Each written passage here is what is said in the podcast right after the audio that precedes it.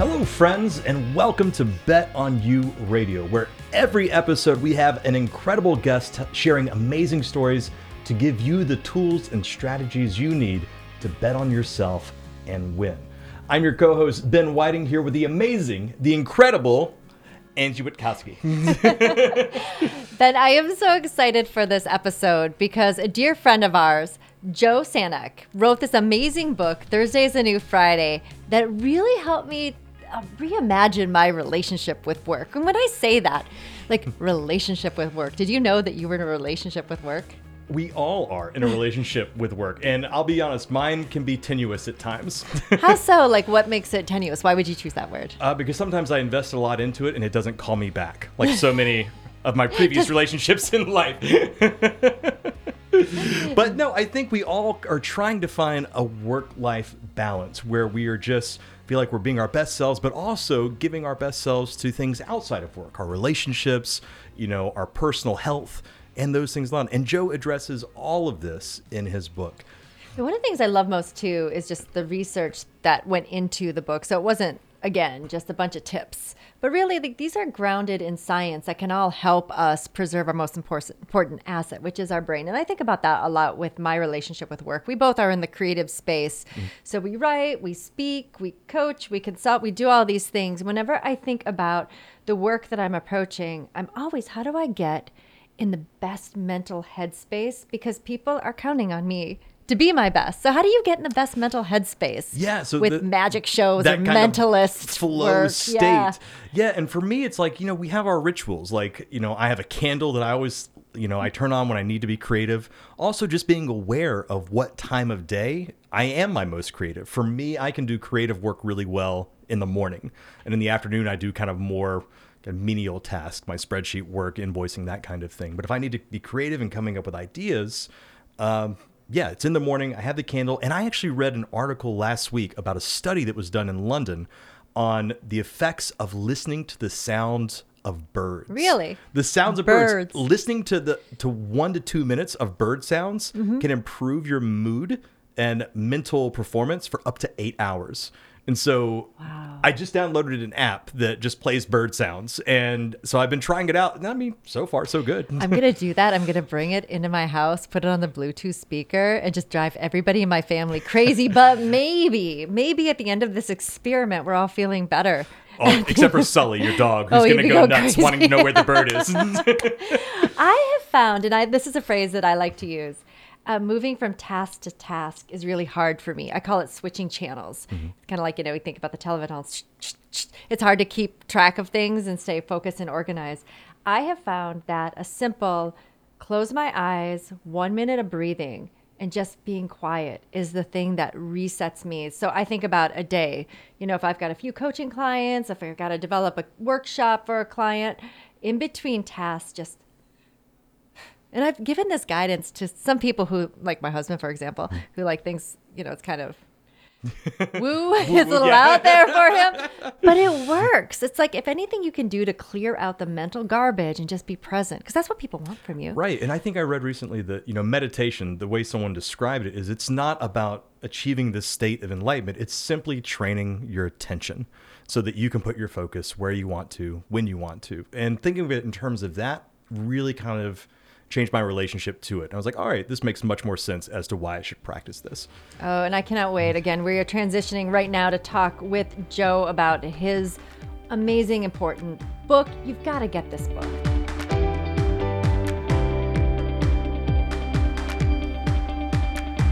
We are so excited to have Joe Sanok in the studio today. Joe, how are you doing, my friend? I'm doing amazing. I'm with two great friends, and we get to talk about business and life. So, what could be better? Absolutely. Joe is a Simon Sinek speaker and author of Thursday is the New Friday. And I read this book over the past week, and I am excited just to dive into this. Joe, I, I have to ask why this book? Why did you end up writing this? Because was there an inciting incident where you were just like, this is a message that the world needs, or was it something personal to you? How did it come about? Yeah, I would love to say it was this muse moment where it just all came together, but that would just be a straight up lie. Uh, I actually worked with a writing coach for a year before I even put in my proposal um, that HarperCollins ended up picking up. uh, really clarifying like what's my unique message. And every Thursday we would talk and it just felt like we're we're going nowhere. What are we talking about? But she was pulling out of me all these ideas to sort through what's my original way of thinking, what's just me repackaging someone else's work. And really, over and over, it was how we use our time uh, to more effectively get things done in a shorter period of time, and then how we genuinely turn our brains off. That was the cycle that I just kept going back to, and she just recognized that. And as we talked, it really was I'm living the four day work week. That's a great hook to work fewer hours. And also, it's what I'm teaching my clients all the time. And let's go there for a second because you are a therapist. So many ways from this book coach, you were getting therapy and you were going through the process of, oh, this is murky, which I think a lot of people who've been through counseling or therapy probably feel like I don't know where we're going, but you do have those moments. Can you talk a little bit about your background too that led you to get into this position to have these thoughts and ideas? Yeah. So I'm trained as a traditional therapist, psychologist. I'm dual licensed. So I'm both a psychologist and a counselor. Went through a very normal grad program, worked at nonprofits and uh, in higher education and really at one point decided I want to have a little bit more time and financial freedom. So I started a side gig counseling practice, and it was literally just Monday nights, see a couple clients to pay off student loan debt. Um, then I had other clinicians asking if they could work for me, and I had the office all week, but I wasn't using it, and so learned how to do a group practice without really any training or business knowledge. And then in that so process, it's like therapy barber chairs. Right, Like, exactly. space, so Yeah. That's a great analogy. yeah. yeah, yeah. They were 1099s. You know, I got a percentage of it. I marketed it, everybody, and then recognized in that process that there was no business training out there for therapists, and really just I didn't see any podcasts, so I started a podcast, and so right away I was the number one podcast for counselors in private practice because no one else was doing it. Congratulations for finding that market niche. And yeah. I thought I was late to the game. This was, you know, 2012 uh, that I launched that podcast, and then a bunch of other podcasts followed. Uh, but that really helped me just be a co-learner with these therapists and saying, you know, I just learned what SEO is. Um, here's a book that I read on it. Um, I'm going to try to interview somebody about SEO next week, and I'd find people that I could just build my own knowledge base. But then over time, people started seeing me as an expert, and now we have tons of programs, memberships, consulting, and consultants. Uh, a team of almost 20 now, most of which is in South Africa actually, and uh, we support therapists that want thriving private practices. Fantastic. I, I have to say, I do feel like the the odd person out here, since both of you have like books published with like Harper Collins, and I'm just sitting over here. Uh, I have my notes of questions I'd like to ask you, Joe. did, did you publish those? I wrote these yesterday. oh, you see, you are a published author, Ben. You just don't you give go. yourself enough credit. You didn't use AI to say what questions should I ask Joe Sanok? I didn't even think about that. What's funny is because as, as he was talking, I'm like, you are very entrepreneurial and you're very tech forward. Where did you get that? I think it actually goes back to being in bands in college and you know being a oh, skateboarder in high school skill. and There you snowboarding. You, know, I've I've always been kind of on the outskirts of what just like everyone's into. So I went to a private Catholic school and I was the guy with long hair and a chain wallet in the 90s and you know liked Rage Against the Machine and I feel like I've never just fit into the regular mold, but I've also I was an honors student. I wasn't the like druggy that's snowboarding. Everyone thought I sold drugs, but I didn't. You know, so, so I think I've I've always had this alternative way of thinking. And even I remember being at my freshman orientation for college. They said, "All right, we're going to make your schedules right now." Uh, and it's these small groups of six or eight people in the honors college. And I said, "Well, do I have to take classes on Friday?" And they're like, "No, this is college. Do whatever you want." So even back then, there was these seeds of why is everyone else going to college five days a week? I should just do it four. Then I can have three day weekends. And just trying things over and over that challenged the norm, but still was close enough that I wouldn't really get in trouble within it. And I think that just carried over into how I did counseling, how I ran my practice. And I think it attracted a certain kind of person to want to work with a sort of out of the box thinker. Right, and you talk about thinking outside the box, which actually outside of the box, which actually leads to part of your book, internal inclinations. I would love if you could just kind of quickly for our audience describe what an internal inclination is. Yeah, so the research shows that there's really three naturally occurring inclinations that top performers have. So think CEOs, top managers, top entrepreneurs. Um, the first one is a level of curiosity that just is there. And even if you don't have these things, uh, that doesn't mean you, you're going to be bad at it. It just means, okay, we know your baseline isn't naturally curious.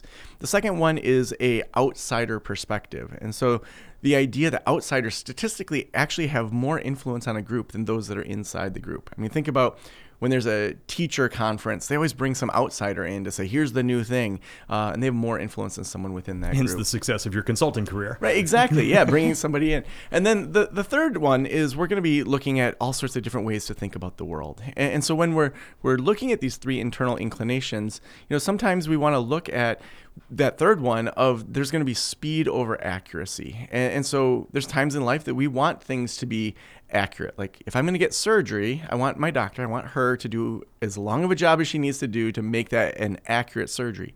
But in the business world and in life, being paralyzed by perfection and being able to move on it is actually more important than uh, just being paralyzed by perfection.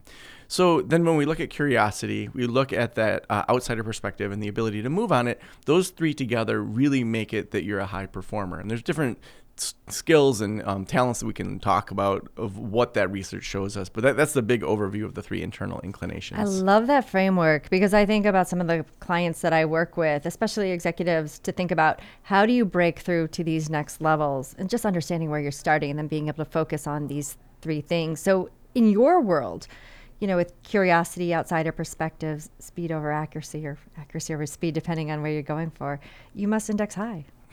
Well, I think I would say yes. I do index high on those. I wrote the book to make myself feel better, basically. Oh, right. that's no. a good therapist. yeah, I want to go find the research to support my uh, previous uh, thoughts. No, I mean I think that there are ones that I struggle with more, or that I land on easier. Um, you know, I think for me, curiosity is something that when I'm really when I have slowed down, when I have allowed myself that time, I am curious. But then, like many people, when I'm putting out fires in the business and there's a lot going on, that's not always top of mind for me. But when we're curious, that's really where a lot of the new ideas happen. Well, right? Angie, I am curious about the outside perspective of our audience. So I'm going to take action and ask Joe Are there any internal inclinations that you have noticed that are the other side of the coin that kind of hold people back, that prevent them from you know performing at their best? Yeah i think when we look at an outsider perspective uh, oftentimes when you're inside of a business a way of doing things uh, there's this idea of the sunk cost uh, philosophy. So we've put in this time into something. We've we've decided to invest in certain things but it's just not working. But because we've put time and money into it we're going to keep just feeding that beast. Whereas when an outsider comes in they oftentimes are able to say why are you doing it this way? You know, why don't we change this up? Uh, so even a quick example, I just hired a new director of details, who's my executive I love that assistant. title, by the way, director of details. I, I, stole that from Grant Baldwin. I always give him credit. He's an amazing public speaker and trainer. Um, I, I said, can I steal your director of details? And so she's my executive assistant, but day one, she came in and just completely changed how we did my inbox. So for three and a half years, I had a different executive assistant who did it one way. And this new person right away was like, I know a better way. Let's do it. Over the weekend, she restructured my whole inbox. I'm just like, oh my gosh, this makes so much more sense. And I never would have put in the time or the energy to do that or to even say something was wrong because I was in it. But for this outsider to come in and just say, no, like, let's do this, she did it without even asking. And then today, which is Monday while we're recording this, she took me through a training on how we're going to do the inbox different. And it's mind blowing. It's amazing. But what you're talking about with your book, Two Thursdays, a New Friday, is really a, a bigger picture of structuring your life. I would love to hear about your sense for the reader of how much control we actually have on structuring our life so we can live in the life that we have. Yeah. So let's talk about how most people structure structure their lives. They will go all week long, whether they work four, five, six days, and then the weekend will be for recovery. It'll be in response to what just happened. And so they're going to drink too much, they're going to eat too much, they're going to lay on the couch and watch Netflix. Oh, we don't, don't need your judgment. yeah, you don't Who does that? I don't know people oh, like dude. that. Do you? I don't know anyone like that. Do we hit a nerve there? Wow, that was a strong just, reaction. Just drink, I drink nothing but matcha on the weekends.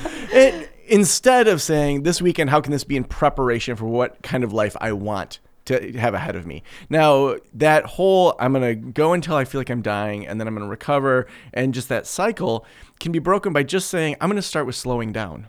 I'm going to start with what does my body need first and then see how that next week goes. And so to even set a handful of really strong boundaries over the weekends to say, okay, what's a hard boundary I'm going to set? So for me, I wrote a book about the four day work week. So I'm never going to take on a consulting client that can only meet on Fridays. It's just a hard boundary. I'm never going to take on a client uh, on a Friday. But if my website is down and things are on fire, I'm going to work on that on a Friday and not just let it burn all weekend. And so there's soft boundaries that are maybe more aspirational. So to even say in my own life, what are those hard boundaries? You know, once my daughters are home from school, I'm not going to have anything on my calendar in regards to consulting or other things unless it's an outlier. So maybe Simon Sinek says, any way you could do a 7 p.m. webinar, that's going to have a different weight for my business than if just, you know, some random podcast says, hey, we only record at 8 p.m. on Tuesday nights. It's going to be like, no, I'm not going to do that. So there still is some flexibility there, but really saying, when am I working and when am I not working? How am I slowing down to help my body feel in line with my natural natural neuro syncing, that's going to then help me be more, more productive when I actually go try to kill it during the work week. What is natural neuro syncing? That is that that it sounds like we need that. It sounds yeah. like that's something important. It yeah. does. I so, think the neuro is so we we feel this when our bodies are in line with the way that our brains are operating. So there's a lot of things that we can do to help this. So for example, on um, Spotify, there's a number of different hertz levels that you can listen to based on what you're trying to achieve. And so it's just these sounds that help your brains get in line for paying attention or for relaxation or things like that. And so that's then aligning what's in my environment with the way that my brain operates. And so some natural neurosyncing techniques would be if you want to start to kill it more when you're working, align your environment by task and environment. So, for example, whenever I'm writing something really important, so just recently I wrote uh, an article for a local publication called the Boardman Review. And so I have a specific dimming of my lights that I use when I'm writing. I have a specific playlist I use only for when I'm writing. I never look at text messages or the news before I start to write because it's just going to piss me off. Uh, and, and then I'm not going to be in this deep flow state. And so we can induce these more comprehensive ways to use the natural neurosyncing of our brain with our environment when we're working. So I have different um, things that I listen to when I'm doing email, different things I do when I'm writing. I have different lights that I have, different chairs that I sit in. So the more that your brain gets used to, okay, when I'm doing email, you know, I sit in this chair, I hear this music, I have this lighting, it then can jump back into that flow state quicker than if we just say, well, today I feel like sitting on the couch while I do my, email. I'm going to do it on my phone today, uh, you know, when I'm watching Netflix. So I feel like I'm relaxing, but I'm actually not relaxing. And so intentionally pairing the way that our brain waves operate with our environment and our work then allows us to get more done in a shorter period of time. Now, brain waves and hertz, is this, because I've heard things of like white noise, green noise, brown noise. Are those the different kind of levels that kind of adjust your brain to get in that flow state? Yeah, so I'm not a audio uh, expert. Mm-hmm. Um, I just know that I've tested different things with my own brain. My understanding of it as an armchair expert is that there's certain frequencies that actually tap into your brain differently. So for meditation, there's ones that they've found that Buddhist chants also align with a lot of the Gregorian chants. That these things across the world actually are hertz levels that help you get into more of a spiritual state. Whereas there's other ones that help you focus at different levels. I'm going to ask this for our listeners. Is there a way that you can consolidate all these hertz and these levels and things into a document and then we can just put it in the show notes that way everyone yeah i'm happy to share it? the resources i use right, and, and most of them are also in the book oh fantastic yeah. all right better yet i was going to say though as you're as you're going through this one of the things I loved best about your book isn't is that it wasn't, you know, Uncle Joe's practices on getting a 4-day work week. It was really deep into the research which to me was something really important to you to put into practice. Can you talk about your approach with that, with getting the research and the journey you had to go on to find it? Yeah, to me, it was so important to not just look at the research, but to look at the history. And, and so to even start with, how did we even get to this point? So, how did we get to this yeah, point? Right, how yeah. did you? Like, let's talk about that. well, so often we just think that because we have been raised on a, say, 40 hour work week, week plus, that that's how it's been. Well, if we actually go back and look at, well, what is reality? What is time? Where did that come from? I went all the way back to the Babylonians 3,000 plus years ago to look at where did our weeks come from? So a day makes sense. You know, the earth spins 24 hours. Okay, that makes sense. Uh, a year makes sense. You know, we go around the sun. Uh, even our months are loosely related to the lunar calendar. But there is nothing in nature that points to seven days. It was just the Babylonians having bad astronomy skills. They looked up in the sky, they saw the sun and the moon, they looked down and saw Earth, and they could see Mercury, Venus, Jupiter, and Mars. So they saw seven bright things, and they said we should have seven days. You know, the Romans had eight day weeks, the Egyptians had 10 days. Even in the 1800s, the Russians tried out a five day work, a five day week. And so the week itself is completely made up by humans. So if we just start with, wow, this thing that we've all agreed to, a seven day week, it's completely made up. There's nothing that it points to. Then it starts to say to myself, I start to say to myself, well, what else is made up? Well, in the 1800s, the average person was working 10 to 14 hours a day, six to seven days a week. They were working a farmer's schedule, even in the cities. So almost everyone was working all the time. So there was these major protests in Chicago right after the Chicago fires uh, in 1886. Uh, that's where we actually get May Day, uh, where there were all these protests around wanting a 40-hour work week because all these people had moved from Europe with the promise of a better life in Chicago if they came and rebuild and it wasn't better. It was way worse. And so there were these major protests in 1886 called the Haymarket protests. Exactly 40 years later, Henry Ford announces that he's going to switch to the 40 hour work week.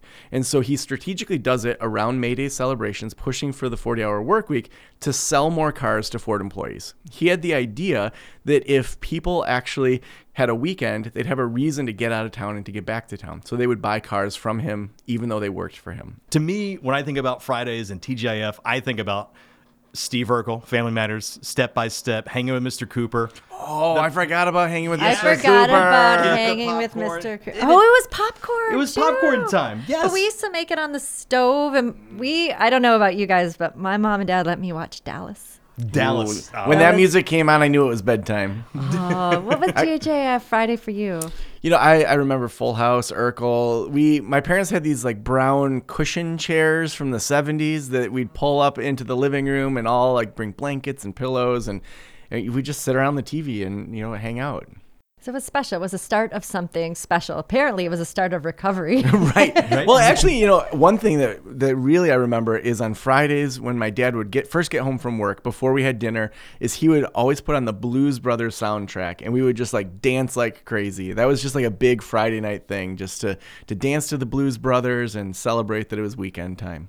so you were saying before the break, Henry Ford gave us the 40 day week. And then Hopefully not 40 days. Oh, sorry. 40 hours. 40 hours. Oh my gosh, the 40 day week. Well, you know, I, It's- why it's a can't Noah I be week, like, Right? Yeah, no. there's no rules with these Yeah. weeks apparently. right? You can kind of do whatever you want to do. So the 40 hour work week. But how did like the specialness of Friday come about? Yeah, so we start to see it really shift in the 80s and 90s, where there's the rise of casual Fridays, the rise of the TGIF on on things. People, you know, never fully embraced Fridays as a full work day, but a lot of the industrialist mindset still was there with seeing people as machines that were plugged in. You go to the factory, you get a certain productivity done, but then we see that with the rise of computers, the rise of really information being a leader more than uh, you know it's the industrialists. It's really the fall of the industrialists that align with the fall of Fridays as a workday because the accountability was just different and it was harder to track. And a lot of those companies had no way to really track. Well, what's the productivity on a Friday compared to a Monday? And so we see that that continue where you know, we we have team building days on Fridays. It's gonna we're gonna celebrate Janet's you know new birth of her baby with cupcakes, and you know Fridays are gonna be this day where we kind of just we're all here, but we're not fully here. Um, but then we see the pandemic hit in 2020, and that really shifts everything so quickly. That was the final nail in what I would say is the industrialist coffin, uh, because the industrialist approach is people are things to be plugged in. They are like machines, they're replaceable. But in so many different ways, we had moved away from that, but not really named that. We're clearly in a post industrialist way of thinking in business. Now, will there still be room for industrialists? Will there still be room for assembly lines? Of course. Like there's industries that won't move away from that. But overall, we really have. And that's where instead of the biggest key performance indicator being a butt in a chair for 40 hours, now people during the pandemic had to say, what's the what's the reason we're hiring this person? It's not just to sit on Zoom for 40 hours. This role actually has some clear things that we can measure. And so very quickly we see the mindset go from butts in a chair to actually what are the key performance indicators for this particular role? I love that because I think about the people who I have the pleasure of working with. It's not the time you spend in the chair, it's the quality of your mind. And if you're not taking care of your mind, then you're not taking care of your most valuable asset in your career. I, I want to go back to your youth. You understand at a very, or you understood at a very early age the significance of Friday to you. So, not wanting to take classes on Friday. And you've built your life around having a Friday off. How has that benefited you? What do you do on Fridays, Joe? You know, Fridays are more of a reset day. My two daughters are at school, and it's a day that I can blitz the house and have it look really nice for the weekend and feel like we're not going to spend all of Saturday cleaning things. It's when I do grocery shopping uh, usually I'll go for a walk with a friend or grab breakfast with them. Uh, it's a day where I really try to make sure that how I'm entering the weekend is going to feel as healthy as possible, not just for my daughters, but for myself. Uh, and so by doing that, it then allows me, I think, to be a better dad, um, to really say, what do I want to get out of the weekend or out of this Friday? So it may be, hey, I haven't walked with my friend Taylor, who I've known since we got babysat together when I was five. I want to go for a walk with Taylor. Uh, and that makes me feel different than if I just, you know, sat and meditated or if I read a book. That really I'm paying attention to how much does this activity help me feel better and prepped for both the weekend, but then also ready to jump into the work week so that when Monday comes, I'm not saying, oh, got another case of the Mondays, but instead I'm ready to go. I'm, like a, a horse ready to you know do the race. You know, Angie, I think we've all been in that place where it's like we're working on a project and it comes around to about 10 p.m. and we're working and you have the decision to make. Am I going to plow through the night and get this thing done or should I just go to sleep now, get up early and work on it? And almost inevitably, it's always better to go to sleep and recharge your brain and hit it first thing in the morning. What are some other ways because this is all about slowing down and you talk about this a lot in the book. What are some other just simple ways that people can apply to their lives right now that will slow down and just improve their mental bandwidth. One of my favorite studies is out of the University of Illinois, and it was on vigilance decrement. So vigilance, how well we pay attention to something, decrement meaning breaking down over time. So their philosophy and what really the common science was at the time before the study was that we have a cup of water that we call our energy in the day, and it gets poured out. And by the end of the day, you're just stuck. That's the amount of energy you have. Your vigilance has gone down. It's going to de- decrement. Now, they took these college students, and for an hour, they would sit at a computer. They gave them a very boring task. Here's a four digit random number. All these four digit numbers will come up on the screen, and when you see yours, you're going to click a button. And if you don't see yours, you just sit there. And so, you know, five to 10 times, they would have their, their uh, particular number come up. So they noticed that over that hour, that there would be vigilance decrement. The amount they paid attention right at the beginning was way better than how they paid attention at the end. Now, what they did with the second version of the study is at the one third mark, they gave them a one minute break. They said something like, We put you in the wrong computer, just hang out in the lobby for a minute, we'll get you set up on a new computer. There were no magazines, there was no technology, they didn't have their phones. It was literally just a one minute break, hang out in the lobby, come back. And then at the two thirds mark, they did the same thing, where they gave them a one minute break. Now, what they found was giving two one minute breaks in that hour period completely eliminated vigilance decrement. So you think about that. We often think, I got to have a three day weekend. Sure, that would be great. I would love for everyone to be able to do that. I think our society is showing over and over through the research that a four day work week gives us more than enough time to get things done. But that's not always realistic. Sometimes we have a project and we know it has to get done. So leaving for a minute and just like stepping outside or doing a plank or just getting a cup of coffee, not jumping on technology, can be more than enough to reset your brain. Now, when you t- say take this break, I assume you don't mean, well, I'll just take a minute and scroll on TikTok. Yeah, absolutely Absolutely not. do they have the same effect. Get YouTube. Right. Got to catch up. Yeah. Right. I mean, things like being in nature, doing something physical, just taking some deep breath, walk up and down the stairs at your house, whatever it is to just move your body a little bit can be enough to reset your brain. Because our brains are still very primitive. They're still looking for the rhino that's going to chase us through the woods. Uh, and so when we leave a setting and come back to it for a little bit, it's really paying attention, even if it's a common environment that we're used to. And so that's why it has that vigilance. Like, did anything change in here? Is there something that's going to scare me? Even though it's your home office, it still wants to pay attention more when you take that quick break wanted to talk to you about this topic of people being addicted to work. And I have to admit, I find myself, I wouldn't say that I'm an addict, but I recognize sometimes that I go to work because work is easier than other elements of my life. Like mm-hmm. being a parent is hard. Sometimes dealing with a relationship outside of work is hard. Work sometimes can be a really great comfort zone for people because we're good at it most of the time and it doesn't talk back. How do you handle people who claim that they're work addicts or maybe are addicts and they don't even know it? Yeah. Well, let's start with that word addict. How do we know someone's an addict versus just a recreational user in any capacity. It's it has a negative impact on your life. And so, you know, someone that can go out and have a drink or two with their friends and they're fine and then they go home, that's not usually an addict. Now, there's another person that could have two drinks and then they always get in a fist fight or they, you know, they drink them really fast and then they get pulled over and you know, they get divorced because of it that that would be someone that we would say has an addictive personality or has addictive problems with alcohol. Now, if we take that same philosophy and just apply it to work, is the amount of work that you're doing negatively affecting you. So, is it hurting relationships? Is it hurting your health? Is it hurting other life goals of yours? Is it hurting how connected you are to your family? Now, there's people that they want to be in a really tough CEO position that's mentally stimulating for them. They have to work 50 or 60 hours a week and they love it, and their family knows that that's what they want and that that's their goals okay, that family has decided for themselves that this level of work is appropriate and that person has certain habits to make sure that it's healthy.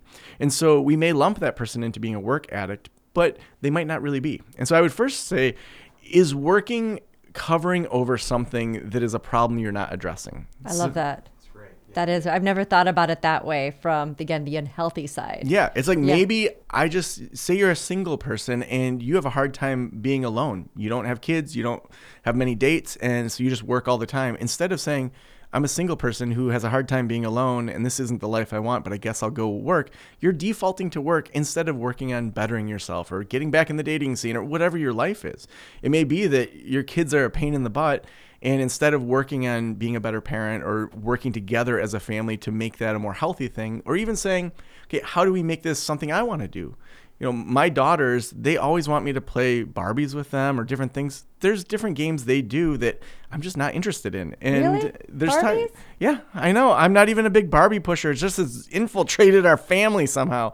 And I feel like I tried to be such a progressive uh, with that, but no, they they just uh, they but they put them in unique situations. So, um, but but I, I would be just get some Ninja Turtles and I know. them, and then we can. But it's like play. you know, if, if you want me to take a whole bunch of cardboard and then put the Barbies on something to go off a ramp or you know play some music together um, to find what for me as a parent I can enjoy that also overlaps with what they would enjoy. So there's things that I might not want to play with them. There's other things that maybe I do want to play with them. Mm-hmm. And so if I just defaulted to everything they wanted to do, I probably wouldn't want to play with my girls nearly as much as if I have some power and control in that also. And That's so great. when we default to work, oftentimes it's like anything we default to, it's not allowing us to then dig into really prioritizing the fun and the life that we could be living. That is powerful. Got to find out if the Barbie's like the Blues Brothers. Then we can oh, get there the sound, we get go. The then we can get the dancing there. going on Friday right, nights oh, and popcorn. Yeah, Joe, I want to ask because I'm sure a lot of our listeners are in jobs that are nine to five. You know, they're W two. This is their life, and so the four hour work, or excuse me, the four day work week isn't exactly possible. What advice would you have for them to just have a more fulfilling life and kind of get the benefits of this book? Yeah, I think when we look specifically at hourly workers, uh, that's where there's a huge challenge here that to me is a bigger discussion to say, what is the value of those workers? Because if you give them 32 hours a week, they just make less money. And like, should they take the brunt of this? Because the research that's coming out from the UK, from the Iceland study, from Salesforce or other companies that are doing this are showing that salaried workers that work 32 hours a week are as productive or more productive than 40 hour a week workers. That there's just no difference. Those last eight hours are basically them donating it to the company for no reason whatsoever. So if we say that there's the same productivity in most roles, yes, someone that's stocking shelves at a grocery store, if you have eight less hours, that's eight less hours of stocking shelves. So that's a different discussion. Um, but the salaried W 2 workers, that's a discussion with those bosses to say, why aren't we looking at this research? Um, I had a Harvard Business Review article that we can link to in the show notes about how to walk through an experiment of implementing the four day work week. And the quick version of it is that you want to have a conversation with your boss. Um, because if your boss isn't on board, it's not going to happen. And it's going to reveal some things. Are you working for an industrialist that only cares about 40 hours a week uh, and sitting in a chair? Or are you working for someone that is a creative thinker? So it may be that this job really isn't for you long term, or maybe it is, but you realize this is how it is. I'm going to stay with this 40 hour a week.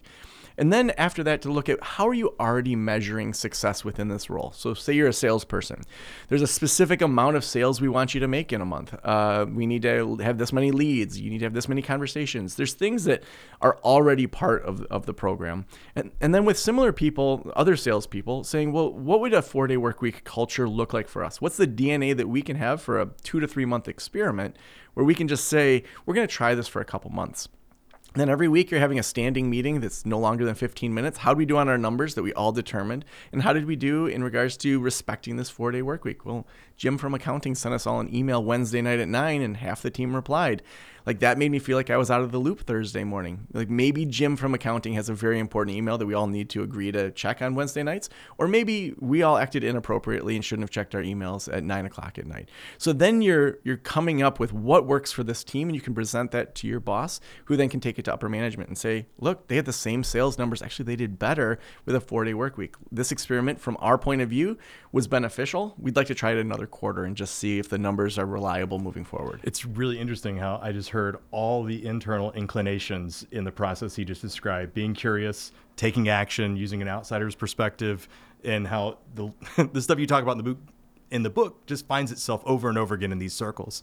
Just, and the cynic cool. and the cynic in me was like, I could see a manager saying, "Wow, they were able to achieve that in 32 hours. What if we make them work 64? Can you even imagine?" right. I want to talk about the Parkinson's law because I think that's really important to understanding too you know, how we use our time and are we being most productive and efficient with with the minutes that we have. So tell us tell us Joe about the Parkinson's law. Yeah, so Parkinson's law has two parts to it. The one that most people know is that work expands to the time given.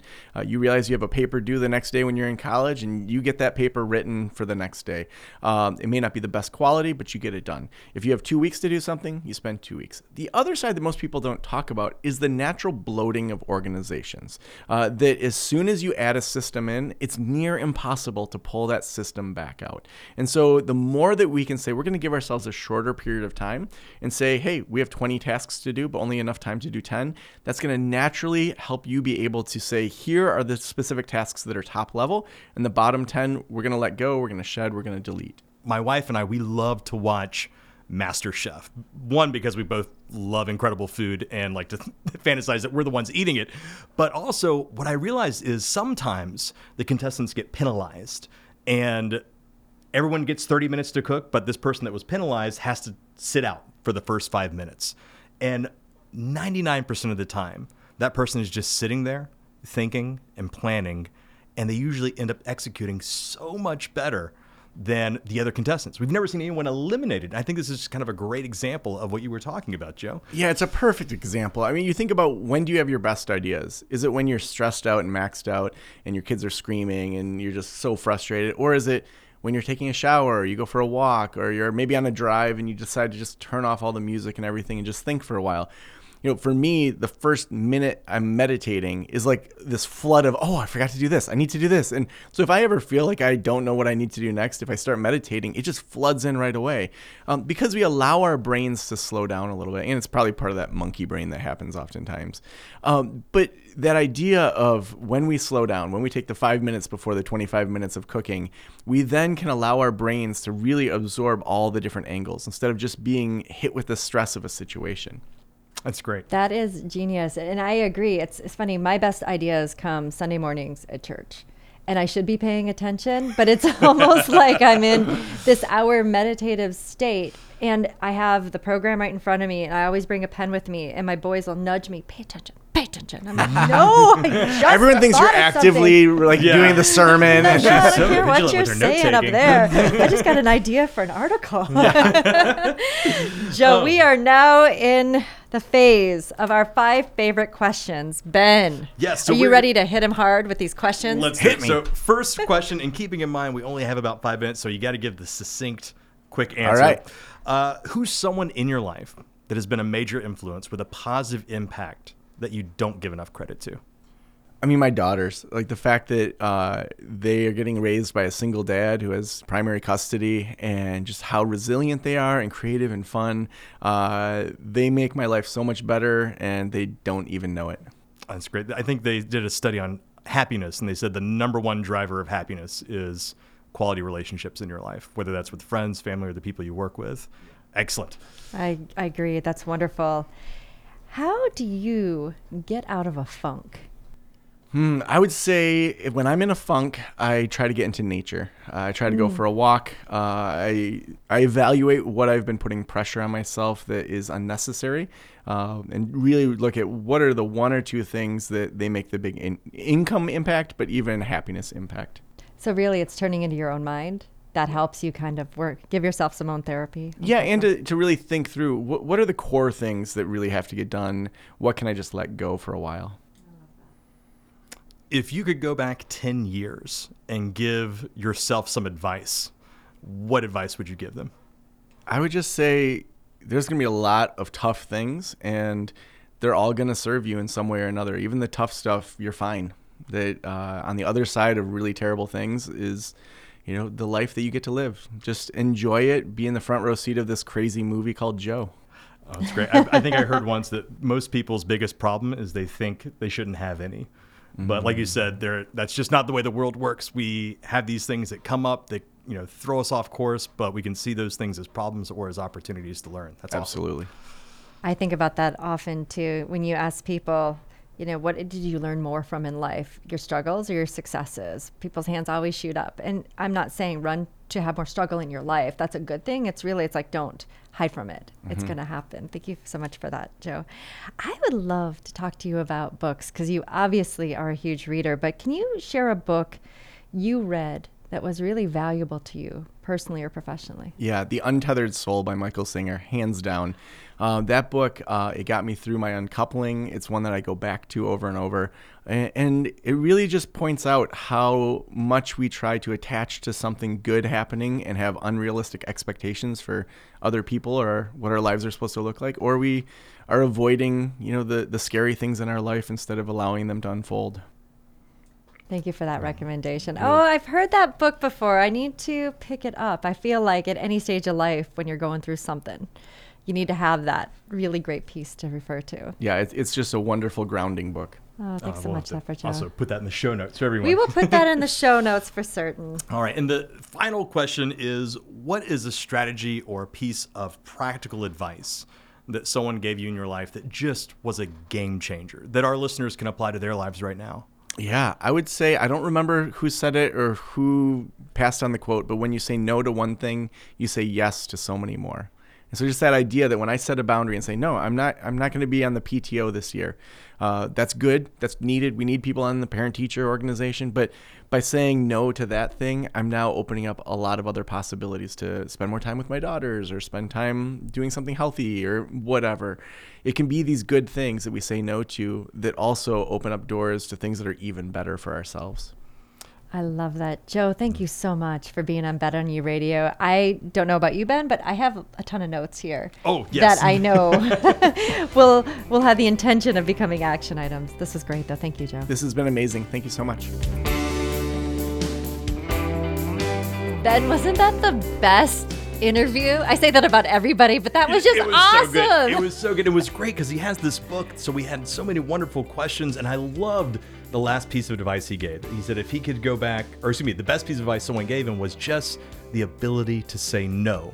It lets you say yes to so many other things. I, I know this quote that says, "The act of saying no is simply the act of exchanging popularity." For for respect, and you can't get ahead without respect. So just kind of reevaluating everything in my life because you know I'm a, I'm a people pleaser. I like to say yes a oh, lot. I do too. I do too. I am a total people pleaser and I'm trying to get better. And I realized one of the things that I've done recently to help my no carry some weight because you could say, Angie, do you want to do this? And I'll say, no.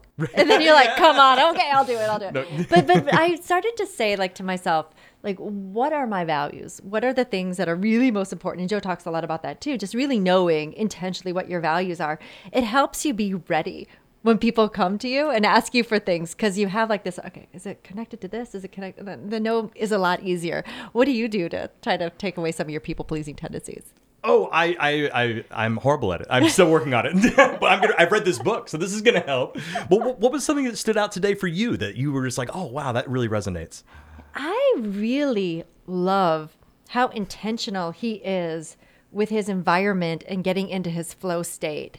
And that is one of the things that I definitely need to be better at. I think I've built up this myth in my mind that I can get something done whenever it needs to get done. I don't care about, you know, the sound waves. I don't care about the lighting. I just like get it done. Right. And it makes me realize, well, what if I was a little bit more structured and thoughtful about when I was doing stuff?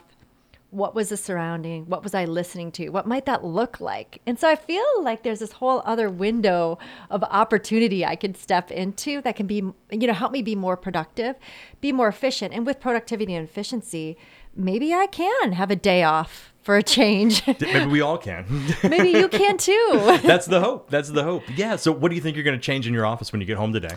I'm going to start with lighting. I think Lighting. is the big thing. We moved into this old house and the lighting is not awesome. What about you? What are you going to start trying? The- well, I'm probably just going to need to organize my office first Start and there? foremost. Yeah, yeah, because I have to unpack from my last keynote and repack for the keynote later this week.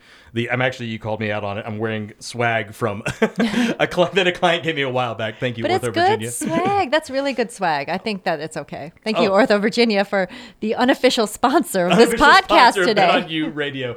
And of course, if you want to have more, uh, learn more about how you can bet on yourself and win, don't forget Angie's incredible book, Bet on You. Oh, your, and then your upcoming book. Upcoming book, yes. we Uh, all, when we see Ben next, we have to say, "How is the book coming?" yeah, absolutely. And The- you're going to have an answer that says, because I'm a people pleaser. It's the accountability. I will say it's it's in the works. well, thank you all for listening to Bet on You Radio. We hope you really enjoyed this episode just as much as we did.